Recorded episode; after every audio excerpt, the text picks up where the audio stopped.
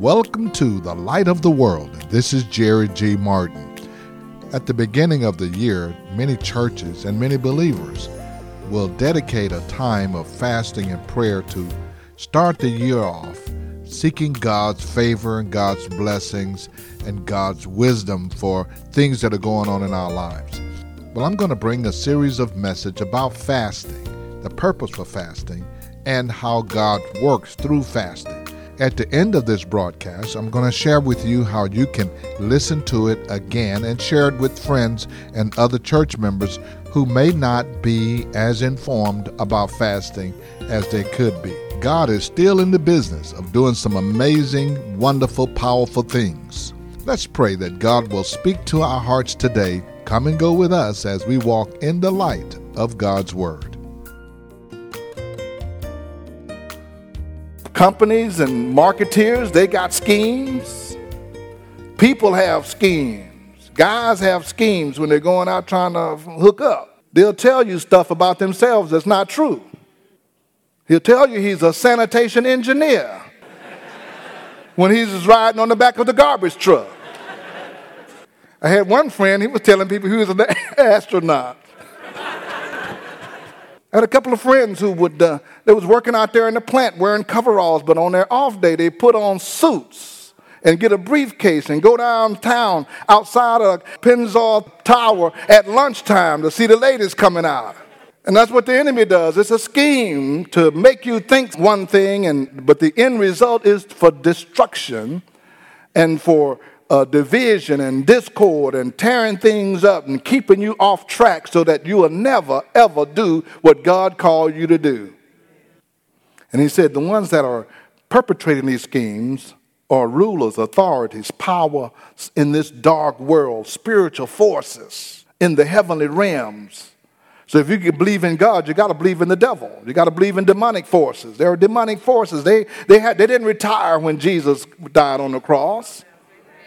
They're still here. They're still active. They're still causing issues and troubles and problems and sickness and all of those kinds of things. When you're in a war, the key to victory is the superiority of your weaponry. And the Lord says, I've given you some superior weapons so that you don't have to be defeated by the enemy who comes in with all of these things. The church is in a battle for our homes and our families, our schools, our communities, and our culture. We have a spiritual battle. Well, do you think everything that's been happening in the last 20 to 30 years in our culture is just happening? I saw something, somebody had a sign uh, uh, this morning say, uh, No abortions are safe because somebody always dies. But we have millions of them. It's a, it's a plan, it's a scheme. When people say, You just want to be pro choice, it's a scheme. We believe it, we bought it. You can marry whoever you love. What's the problem with that? It's a scheme. God says it's going to be one man and one woman. The devil says, let's see if we can hook these two men up together and these two women. Let's then see what happens. Ain't going to be no procreation, and then they can't be fruitful and multiply. Let's try that. And we say, well, you know, we shouldn't have any problem with that. We should just let people do what they want. It's a scheme. In the neighborhood I grew up in, we used to call them pigeon droppers and they come up to you talking fast, showing you a big roll of cash, and you know you're trying to figure it out. It was a pigeon droppers. Just slap them upside the head and keep going because they're trying to take your money. If you don't recognize a scheme when you see it, then you're vulnerable. But the Lord has given us some weapons. 2 Corinthians 10 3 says, The weapons we fight with are not the weapons of this world. On the contrary, they have divine power to demolish strongholds. The King James says, uh, The weapons of our warfare are not carnal, but they are mighty through God to the pulling down of the strongholds. The weapons we fight with, somebody say, Our weapons. So you got some weapons. The Lord's not going to leave you defenseless without power, without giving you something to fight with. He said, I give you some weapons, and they are not of this world. So you got to fight these out of the world spirits with the out of the world weapon. And God says, I got some of those weapons. What does he call them? One of them is fasting. That's why the devil don't want you to fast. That's why every time we call a fast, you try to figure out, oh, you know, I had so much trouble. Like some of you tell me, oh, I just, ooh, pastor. He don't want you to do that. Why? That's like pulling out the nuclear weapon. Don't, don't you get that weapon. You know how Iran is over there trying to develop a little nuclear weapon? Everybody says, you better not get that. Don't you get that. We ain't going to let you have that. Why? Because they know once they get it, Somebody's in trouble, and that's what the devil does when you're trying to fast. Oh, no, no, uh, you know, you know, I have to do that. You know, your body can't take that. You know, your mind can't take that. I get a headache when I do that. My attitude change when I do that. I don't know why the pastor want people to do that. Oh, fasting. With the Bible don't say you have to fast all the time. Oh, yeah, all kind of. That's a scheme. You end up not doing it, but God, that's one of the most powerful weapons that God has given the church fasting and praying, and the devil talk you out of it every time. And then the next year, and the year after that, and the year after that, you're still in the same place because you don't use those nuclear weapons that God has put at your disposal. The devil said, Don't you go, don't you touch that note. It's like Twinkie, don't you hit that note. he don't want you to hit that note. He don't want you to pick up that weapon. Don't you pick up that weapon. So if you do, I'm in trouble. He'll fight you in three different areas mostly. He'll fight you in fasting, he'll fight you in prayer, he'll fight you in your giving. Those are weapons that God gives you so that you can be effective in ministry and effective in your life and you can have the abundant life that He wants you to have. But the devil will tell you, no, no, uh, you can't do that.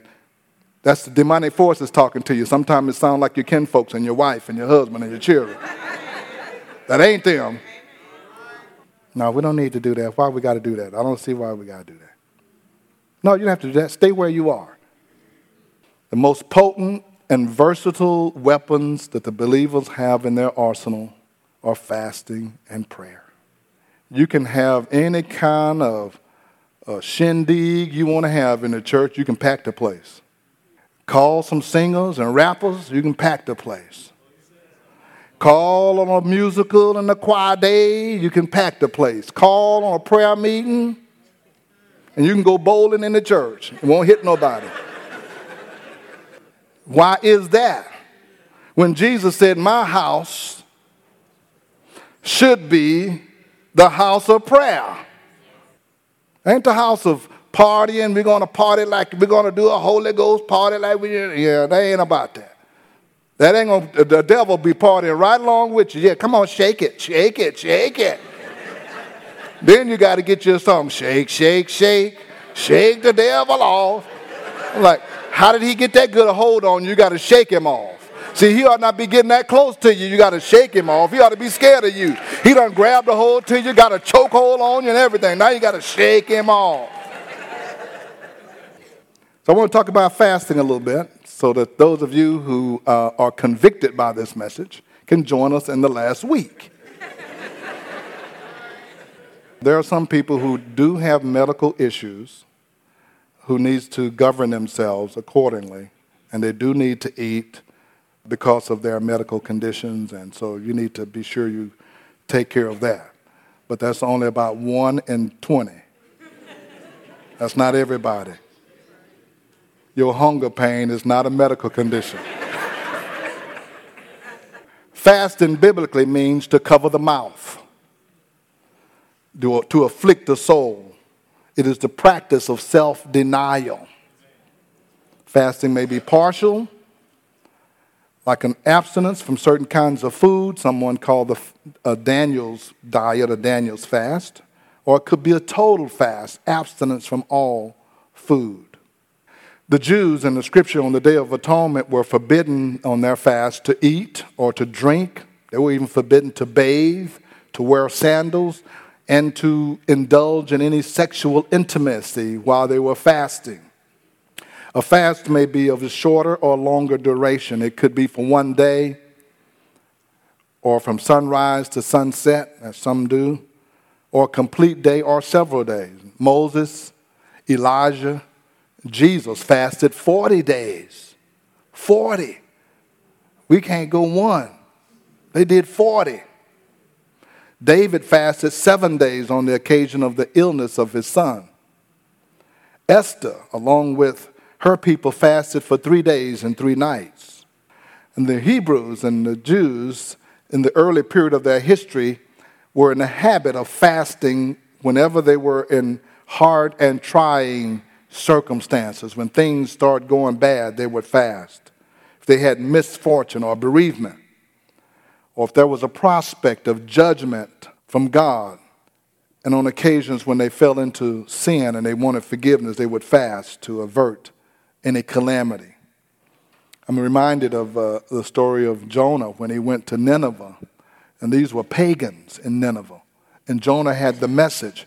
He said, God told me to tell you because of the way you are, he's going to destroy this city in a few days.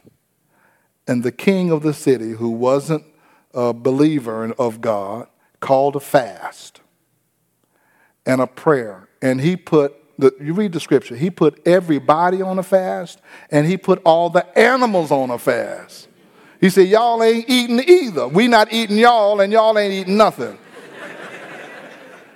Why? Because God says He's going to destroy us, and we need everybody on one accord, and we need everybody together on this thing. And uh, they prayed, and God sent, no, sent Jonah back and said, "I heard their prayer. Tell them I'm going to I'm going to spare them." The king says, "Everybody, we're going to fast, and we're going to pray to this God that Jonah told us about. We don't want what He said is coming." So, why should we fast and how do we fast? I want to look at just a couple of reasons in Scripture how uh, where people fasted and for what purpose and what reason. There was a fast for to ask for God's directions and God's help when things are going bad. Sometimes you don't know uh, what to do. I remember um, we were at a spot in our building of this building where we had finished the foundation and the um, parking lot and uh, the building hadn't gone up, and we were believing that God will help us to build this for debt free, but we were running out of money. And we asked our leadership team to go on a seven day fast so that we can hear from God about what to do. And we heard from God about what to do. 30 days later, we were back on track with this building. We heard from God, and that was go and borrow some money. And we were like, okay. And you know what? We borrowed that money. We got funding just like that when other churches were taking a year and a half or two years to get funding. We got it in a week. And that was uh, just a few weeks before Katrina hit. And when Katrina hit, all the building and construction prices went up. We had just closed our contracts before that happened. God gave us wisdom on what to do, how to do it, when to do it. We said, we're going to fast. Everybody around this table, we're going to fast completely for seven days.